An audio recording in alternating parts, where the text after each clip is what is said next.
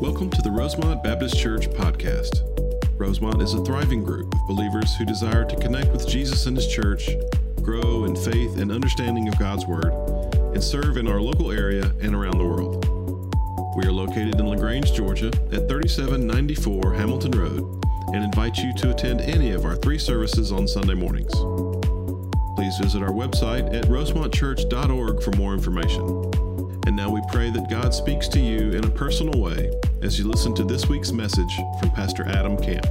Take your Bibles open to Exodus chapter 5. Exodus chapter 5, we are continuing our sermon series through the book of Exodus. We're excited about what the Lord has shown us so far, what He's going to show us uh, for the weeks and months to come. And, and, while you're finding Exodus chapter 5, I want to uh, tell you, some of you may not know, but today is the day we celebrate the anniversary of Rosemont. 54 years old today, and we're thankful for the people that have gone ahead of us, uh, the people that built the foundation here, faithful members for many, many years, uh, for decades. Some of those people are still with us. Many have gone on to be with the Lord, but I'm just so thankful for the opportunity to be here for what the Lord has done. And we're thankful for the people that have come before us. Uh, we praise the name of the Lord for all He's done through those people, but we know it's the Lord that's worked in this place. And we pray He would continue to do that, continue to bless us as I, as I think about the people that have gone before me and have built the foundation. Many of you probably know this, but Mr. Ken Bruce went to be with the Lord just a couple of days ago. And uh, he and his wife, Miss Phyllis, have been faithful members here for a number of years, and their family now, of course. And so, uh, if they're watching from home, we love you guys. We're praying for you. His funeral is this afternoon, but remember them in your prayer. Uh, and let's be thankful for men like Mr. Ken and for others. And, and may those of us that are a little bit younger carry on that tradition. May people look back on our lives one day and be thankful for our faithfulness. And may God bless us in, in all that we do. Now, we are continuing our study through the book of Exodus, and I've loved the discussions that I've had with people about this book. I love preaching through books because I feel like it gives us a much better picture of the whole counsel of God. It's easy to kind of pick and choose. But when you work through entire books, uh, you kind of go through bigger pictures and bigger themes and you see kind of what the Lord's up to. And I've had a lot of interesting discussions, a lot of great questions, people that are reading ahead already and asking some questions.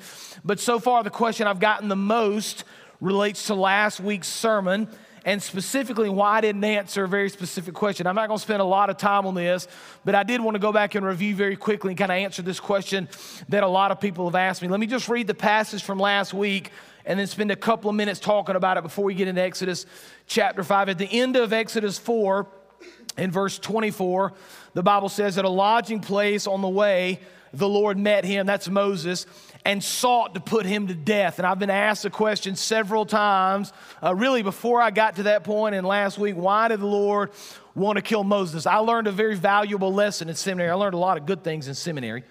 But one of the valuable lessons I learned was from one of my teaching professors. And he said, if you ever come to a point in scripture where you don't understand or don't know, just skip it. Because better to be silent on it than to preach the wrong thing. And because I really have no idea why the Lord sought to kill Moses, I skipped it last week. but I had enough questions I felt like I need to follow up and kind of answer. it. I'm going to go ahead and be transparent with you from the beginning and tell you I don't really know. It's an interesting passage of scripture. it seems to just kind of be sandwiched in there between the narrative. We're not quite certain, but here's what some scholars say. And again, I'm just telling you, nobody knows for certain. The Lord's silent on it. And I think there's sometimes the Lord is silent for a reason.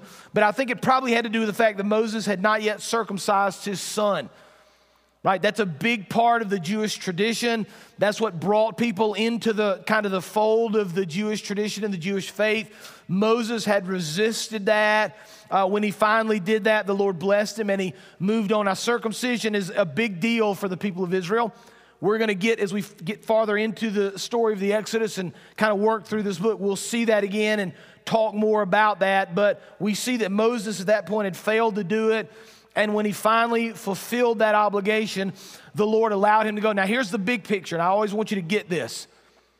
The big picture we're building here is we're looking ahead to Jesus. Right? I've said this before, but all the Old Testament points ahead to Jesus.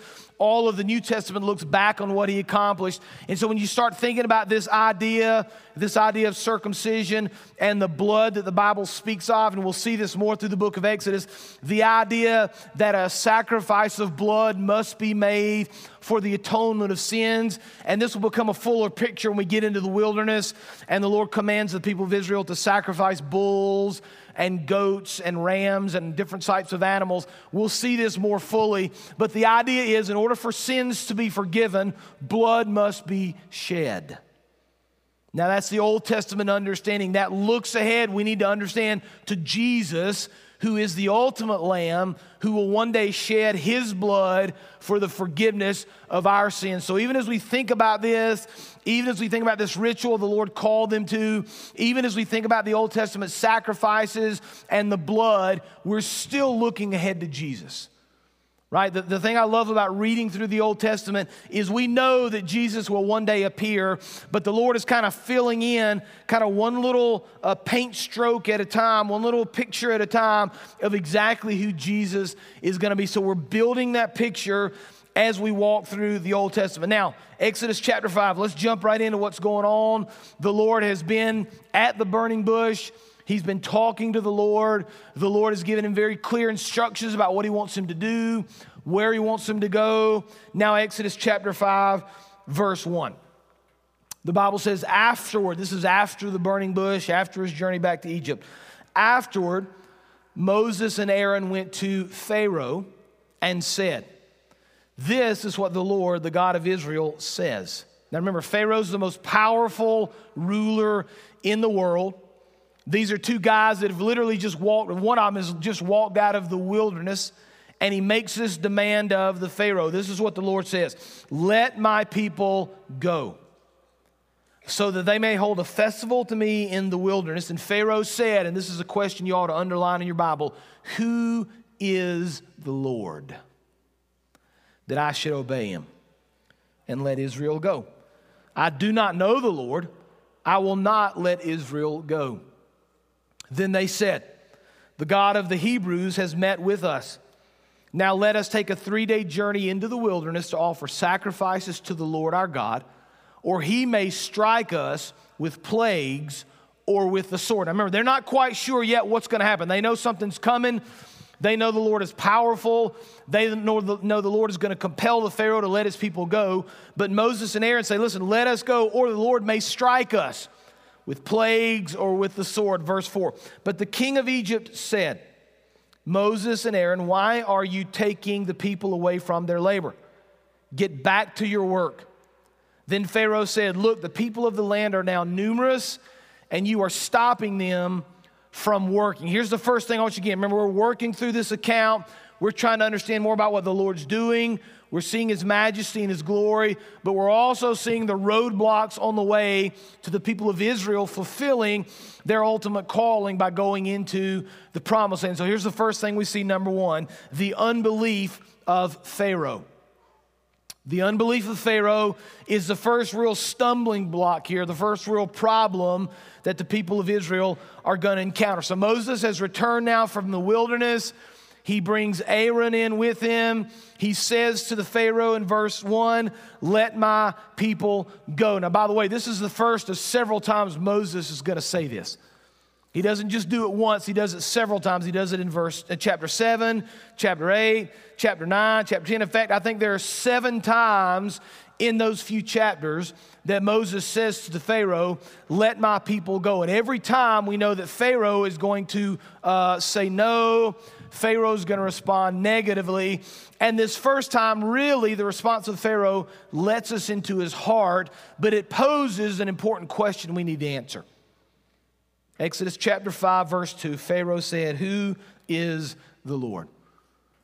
Now, that's a question you either have already answered or at some point in your life will be required to answer.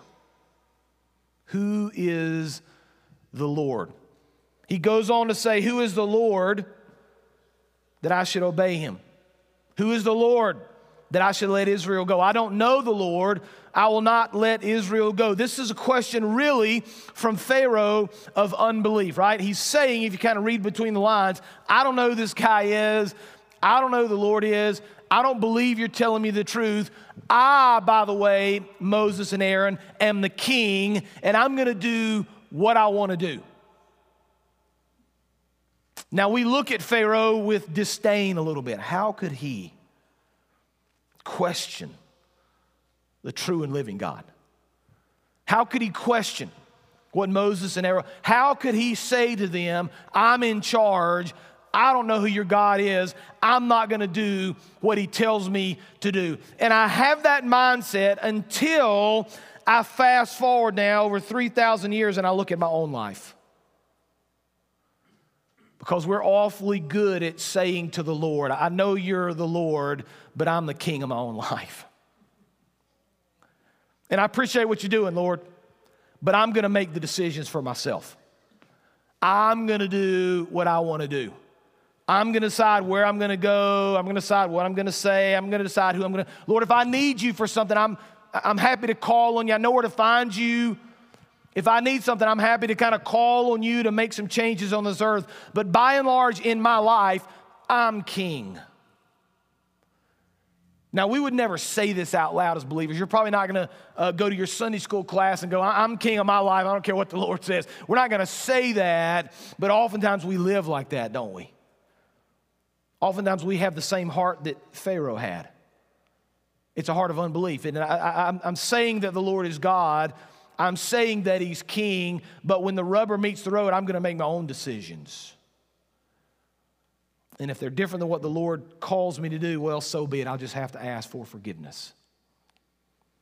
But see, here's, here's what the enemy does in our life. This is what the enemy is good at. The enemy is good at sowing seeds of doubt and unbelief within our lives. The devil's very good at tricking us into thinking God's not real, or God's not telling us the truth, or God's not strong enough to act, or God doesn't really care about what we're doing, or God's too big to get into your life, or you've already messed it up too bad, the Lord can't work. The devil is very, very good at tricking us and lying to us and sowing within our hearts seeds of unbelief. In fact, it's what he's done from the beginning.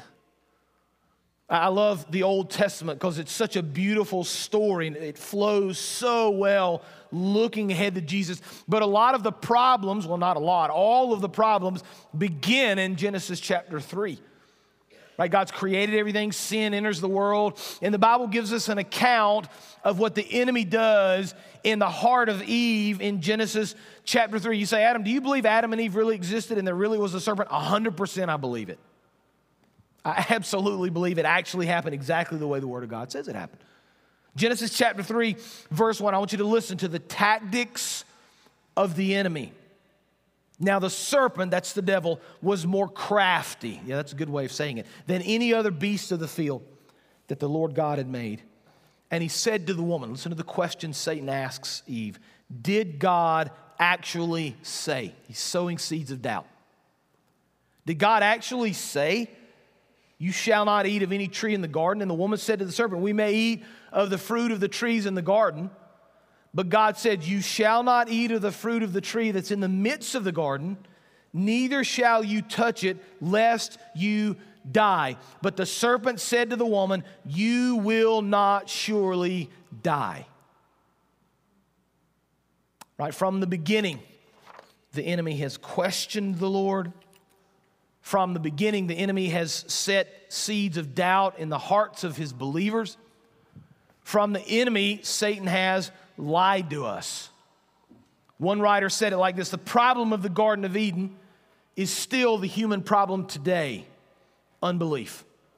Has God really said that you shall not eat from any tree in the garden? We have here in Pharaoh a particularly powerful example of a stubborn refusal to listen to God. Now, let me just go ahead and just kind of clue you in if you don't understand this biblically, but practically in your life as well. There is great danger in not knowing the Lord. Now, I would argue that creation is clear. I would argue that God has revealed himself, first of all, and his glory in nature, in creation, in the order of creation. In fact, we see that scripturally. Isaiah 44 24 says, I am the Lord who made all things, who alone stretched out the heavens, who spread out the earth by myself. Psalm 19, verses 1 and 2 The heavens declare the glory of God. The sky above proclaims his handiwork. Day to day pours out speech, and night to night reveals knowledge. I would say to you, there are all sorts of ways we can see the Lord at work in nature. The beauty of a sunset, or a solar eclipse, or a beach, or a mountain we see the beauty of the Lord throughout nature, right? We would call that general revelation. God has shown us generally, He's revealed Himself to us generally in the world. The problem with general revelation is it's not enough. It's good to know that God exists, but we need more. And so, what we would say is that God has given us general revelation that He exists, but He's also given us what we would call special revelation. That's His Word. And in his word contains all we need to know about Jesus, about salvation, about how we ought to live life. 2 Timothy 3 16 and 17 says, All scripture is breathed out by God, profitable for teaching, for reproof, for correction, for training in righteousness, that the man of God may be complete, equipped for every good work. Now, Pharaoh asked the question, Who is the Lord? And I said, that's an important question that you either have already answered or will be required to answer some point in the future. But here's the problem we live in a world that increasingly distances itself from God. We live in a world that doesn't care who the Lord is. We live in a world that doesn't think God is real, doesn't think He matters. And we say, well, what does that have to do with me? How do I fit into this equation? Well, there's two things you ought to do. First thing, as the world runs farther and farther away from the Lord, you need to run closer and closer to Him. Right, as followers of Jesus, we should live a life honoring to Jesus.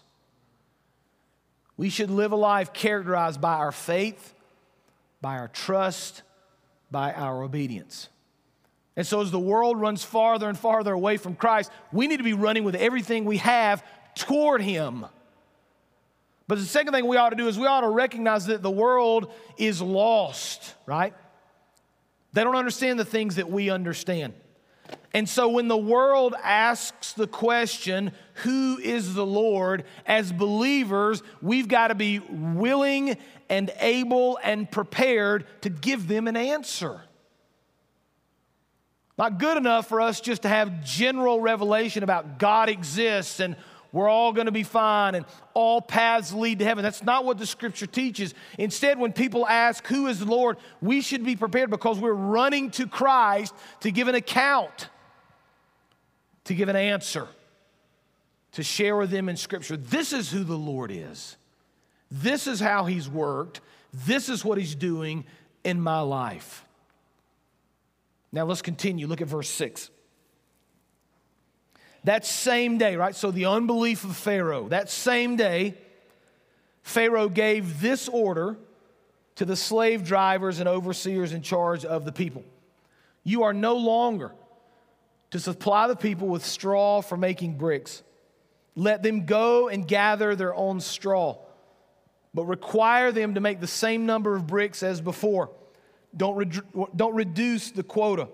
They are lazy. That's why they're crying out. Let us go and sacrifice to our God. Make the work harder for the people so they keep working and pay no attention to lies. Verse 10 Then the slave drivers and the overseers went out and said to the people, This is what Pharaoh says I will not give you any more straw. Go get your own straw wherever you can find it, but your work will not be reduced at all. So the people scattered all over Egypt to gather stubble to use for straw. The slave drivers kept pressing them, saying, Complete the work required of you for each day, just as when you had straw. And Pharaoh's slave drivers beat the Israelite overseers they had appointed, demanding, Why haven't you met your quota of bricks yesterday or today? as before. Verse 15. Then the Israelite overseers went and appealed to Pharaoh. Why have you treated your servants this way? Your servants are given no straw, yet we are told, make bricks. Your servants are being beaten, but the fault is with your own people.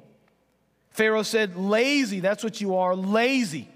That's why you keep saying, Let us go and sacrifice to the Lord. Now get to work. You will not be given any straw, yet you must produce your full quota of bricks. Verse 19 The Israelite overseers realized that they were in trouble when they were told, You are not to reduce the number of bricks required of you for each day. When they left Pharaoh, they found Moses and Aaron waiting to meet them. And they said, May the Lord look on you and judge you.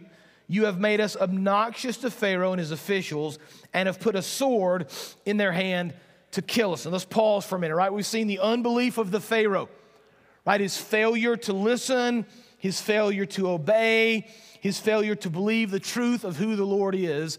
That failure of the Pharaoh is going to lead to truth number two the burden of the people. Because of his disobedience, because of his failure, because of his unfaithfulness, the burden of the people is going to increase, right? Pharaoh is unmoved. Moses and Aaron come and say, Listen, this is what the Lord says. Pharaoh says, Dudes, I don't, I don't know who the Lord is. I'm not going to listen to him. How dare you even ask me to let the people go? Because you've done this, I'm going to increase the work. So I'm going to have these people continue to make the same number of bricks, but I'm not going to give them any straw to do it. Now, this is hard for us to understand because we don't live in a world where we make our own bricks, do we? I don't think any of us have made our own bricks to build our house. I may be wrong, but I doubt that's the case. And so we hear about straw and bricks. We don't quite understand. So let me kind of explain to you how it happens. Right? When I was in Africa a few years ago, I watched them. I got the opportunity of watching them make bricks. And those of you that have been may have seen this. They basically take mud and a little bit of sand and water and some straw or hay. They mix it together, mash it up, put it in like one of these frames, a wooden frame, and they kind of lift the frame out. And then they let it sit there in the sun and it bakes for a period of time, a few days or a few weeks. And then what they do over there is they stack these bricks up and they make this big, almost like a kiln where they're stacking all these bricks in kind of this big semicircle. And at the bottom, they leave this opening. And so there's this big tall pile of bricks, and at the bottom there's an opening of two or three feet tall, and it goes all the way through the entire pile. And so what they do is under those bricks, they build these fires. And they set these fires and they light them, and then these fires burn for a period of sometimes weeks. And that heat heats up the bottom of those bricks, which is conducted all the way through the top bricks, and the entire pile gets hot. They bake in that heat, they bake in that sun, and they've done studies, and those bricks they say can last 30, 40, 50 years. Pretty neat process, really. And I remember one day I was with them and they need some help loading these bricks, and they brought me along with them. So I hopped in the truck with them and we're driving out the place, and guys explaining what's going to happen, and I see these big piles of bricks and this fire under it, and I'm thinking, this is going to be hot. What are you going to do? And the guy's like, listen, don't worry, no problem. I've got some gloves for you. I'm like, man, thank goodness. I should have known. I should have known. He hands me the gloves, and I'm not joking. The fingers have all been worn completely out. There's no fingers. You know those shooting gloves you have, or the workout gloves, right? Look just like those. You want to talk about hot potato? You ever done the game hot potato? Remember how you do that? This was real. I mean, these bricks are hot, so you get them and you toss them off, you put them in a pile, and they leave them to cool, and then they go build buildings with them. Now, the straw is important because it binds the brick together. Like you can make bricks without straw, but they're not nearly as strong. They break a lot more easily.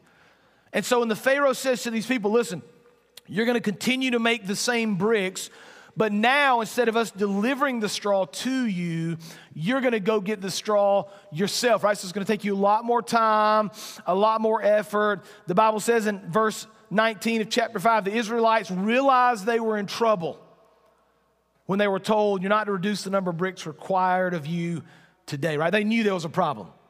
They knew how hard they'd been working. They knew how hard their people had been working. They knew they could just barely make the quota when the Egyptians were providing the straw. Now that the Egyptians are no longer provide straw, they know they're in trouble. Like, what are we going to do? How are we going to respond? I want you to notice verse 15. Pull up verse 15, Exodus chapter 5, verse 15. We're going to read 15, then we're going to look at 20 and 21. I want you to notice if you can pull out from this the problem, I'm going to give it to you in just a second. Exodus 5, 15, right? They realize they're in trouble. They realize the quota is the same, but there's no longer straw available to them. Their workload greatly increased. Exodus 5 15. Then the Israelite overseers went and appealed to Pharaoh, Why have you treated your servants this way? Now skip down to verse 20. When they left Pharaoh, they found Moses and Aaron waiting to meet them. And they said, May the Lord look on you and judge you. You have made us obnoxious to Pharaoh and his officials and have put a sword in their hand to kill us. And let me remind you of something, right? These are the chosen people of the Lord. This is the Lord that promised their father Abraham and Isaac and Jacob. This is the Lord that has been faithful through the book of Exodus, through the book of Genesis, into the book of Exodus. This is the same God that has shown himself now to Moses through the burning bush.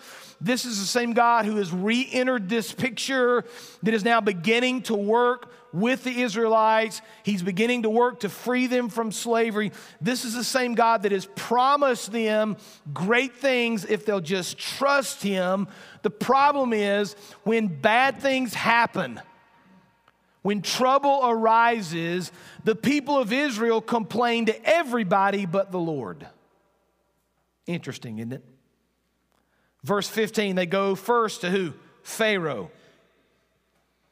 After he doesn't listen, verse 20, they go to Moses. He doesn't listen, they go to Aaron. Right? They, they appeal to all the wrong people when they should have turned their faces to the Lord and sought him out first. Now, again, it's very easy for us to judge these people. How in the world could they do that? How in the world could they not go to the Lord? How in the world could they complain to Pharaoh and then Moses or Aaron, knowing full well next week when a coworker does something you don't like, you're going to be on Facebook the next morning going, I cannot believe somebody at work would do something that mean to me. It's very easy for us to look and judge, but we need to judge our own hearts, don't we? I'm not going to ask for a show of hands, but I wonder if anybody this last week or this last couple weeks have had anything happen to them that was unfair. I just wonder. Sure, sure you have, right? We all have. Anything happen to somebody they didn't like, something that upset them, something with school or work or family member, whatever the case may be, right? The question for you then, and question for me too, when that happened, what did we do? Did we go complain to three or four people? Did we complain to our spouse? Did we complain to a coworker? Did we get on social media? Or did we instead go to the Lord? Let's summarize this in a simple question How do we respond in times of trouble? How do we respond in times of trouble? Let me read to you what Romans chapter 5, verses 3 and 4 say. Not only that, but here's what the Bible says we rejoice in our sufferings. Let me read that again. We rejoice in our sufferings, knowing that suffering produces endurance, endurance produces character, character produces hope, and hope does not put us to shame. Because God's love has been poured into our hearts through the Holy Spirit who has been given to us. You know, if you're new this morning or don't know a whole lot about our church, or maybe you're watching online or an overflow or not familiar with Rosemont, Rosemont is a very missions minded church. And pre COVID, we sent teams all over the world. Post COVID, we're going to do the same thing, right? As soon as they open back up, as soon as we can go, we're working even now to try to get some teams in place beginning of next year. But we have a lot of partners in different parts of the world. And because we have a lot of partners in different parts of the world, we hear from them on a pretty regular basis. We get to read their newsletters. If you're interested, by the way, kind of right out this door, there's a world map, and right beyond that to the right, there's a whole section of newsletters from our missionaries. If you're interested, go grab one. You can read them, you can sign up for them, you can get them online. But we received a couple of weeks ago a newsletter, an update from one of our partners in South Asia. I'm just going to read it to you, right? Bearing in mind this idea of being joyful in suffering, here's what our partner in South Asia said. I've changed the names because this goes out online. We are heartbroken to say that after nearly five weeks of fighting for his life, Sanjay, the young man, listen, who was acid attacked for his faith, has died of his injuries. All efforts were made to get him the medical care, blood donations, surgeries that were needed. But with 60% of his body burned, he was not able to survive.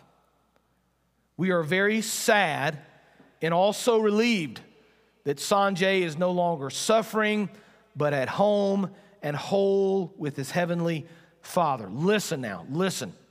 Sanjay's family has returned to their home. Boldly, they continue to gather in their home for church. His mother recently said, They may do this to my son. They may burn my house or kill me, but I will never leave Jesus. Faith in struggle. Who do we go to when the chips are down? Who do we go to when things aren't going the way we think they ought to go? Who do we go to when we're desperately in need of a miracle, when we're desperately in need for something to change? Do we allow our faith to persevere? Do we trust the Lord or do we trust the world? So we've seen the Pharaoh's unbelief has led now to this extra burden placed on the people. Let's finish this thing up. Look at verse 22. So Moses returned to the Lord. This is going to be a reoccurring theme we're going to see throughout the book of Exodus. Moses talking to the Lord. He returned to the Lord and said, Why, Lord, why have you brought trouble on this people? Is this why you sent me? Ever since I went to Pharaoh to speak in your name, he has brought trouble on this people, and you have not rescued your people at all. Let's go to the first verse of chapter 6 now. But the Lord said to Moses, Now you shall see what I will do to Pharaoh. For with a strong hand he will send them out, with a strong hand he will drive them out of his land. The unbelief of Pharaoh led to a greater burden on the people, which leads, truth number three, to reminder of the promise of God. Right? We see now the promise of God. The Lord has been faithful from the beginning. The promise he made to Abraham in Genesis chapter 12 is now being fulfilled in Exodus 3, 4, 5, 6, and following to the people of Israel. And here's the truth we need to gain from this when the Lord makes a promise, he always fulfills it. He's not like you or I, and we forget what we said. We forget what we're supposed to do. We promise one thing and do another. That's not who the Lord is. And so we should take great comfort in understanding when the Lord makes a promise, He is faithful to do it. You say, that's great, but what, what sort of a promise has the Lord made to me? I mean, what has the Lord actually promised me? I'm going to give you just a few. I don't have time this morning. There are literally hundreds in Scripture. I'm going to give you just a few of the promises of the Lord, hoping that one of these, maybe more, will speak to the situation you're in right now. First of all, God promised to be with the people of Israel. Right? Deuteronomy 4 29 says, From there you will seek the Lord your God and you will find him if you search after him with all your heart and with all your soul, right? There's this promise that as we trust the Lord, as he's our God, he will walk with us. There's great hope in that. As we walk through the valley of the shadow of death, if we seek the Lord, he will be with us. He promises protection. Psalm 121, verses 7 and 8 The Lord will keep you from all evil, He will keep your life. The Lord will keep your going out and coming in from this time forth and forevermore. The Lord promises that his love will never fail. First Chronicles 16 34 give thanks to the Lord for he is good his steadfast love endures forever. The Bible promises that the Lord will work in us. Philippians 1 6 and I am sure of this that he who began a good work in you will bring it to completion to the day of Christ Jesus. The Lord promises us abundant life. John chapter 10, verse 10 the thief comes only to steal, kill, and destroy. I've come they may have life and have it abundantly. On and on this list goes the promises of the Lord that speak to our hearts, they give us peace and comfort. Now, here's the beautiful thing about the promises of the Lord all of the promises of the Lord are ultimately fulfilled in Christ. Right? And Jesus offers us, because of what he accomplished on the cross, probably the greatest promise of all. Romans chapter 1, verses 16 and 17. I'm not ashamed of the gospel, for it's the power of God for salvation to everyone who believes, to the Jew first, and also to the Greek. John 3:16 For God so loved the world that he gave his only son that whoever believes in him should not perish but have eternal life. Of all the promises in scripture, probably the greatest is the promise of salvation. And so I just want to challenge you right now whether you're here or at home or overflow, if you've never prayed to receive Christ as your Lord and Savior, if you've never received this ultimate promise, let this be the day. Now, some of you have been here for a long time. Some of you have been members of this church for 10, 20, 30, 40 years, right? You've been believers for even longer than that. I would encourage you, if you're a follower of Christ, you should pray right now for the people that are not. But if you say, listen, Adam, I've never really thought about this, I've, I've never really heard this, I've heard the name of Jesus, I don't know a whole lot about it, I know I've never prayed to receive Christ or ask for the forgiveness of sins, I would encourage you today seek Christ. Turn from the sin and the mistakes of your life and turn to Jesus. Because one of the greatest promises he gives us is that if you seek him, you will find him. If you trust him, if you repent of your sins, you will be saved. Right? God's got a great plan for us. God wants to do great things in our lives, but for you, it begins with salvation. And let me pray for us this morning. Father, we thank you for the clear picture you've given us in Scripture. We thank you for the way in which you have used this story to impact our lives, Father, to challenge us. We thank you for what you've done and what you're going to continue to do. Remind us, Lord, of your goodness. Remind us of your promises. Remind us of exactly what you can do, what you will do if we'll just trust you. And if there's somebody here this morning that's never prayed to receive Christ, let them repent of their sins and trust in Jesus. And we'll give you the praise and the honor and the glory for everything that you do. It's in Jesus' name we pray. Amen.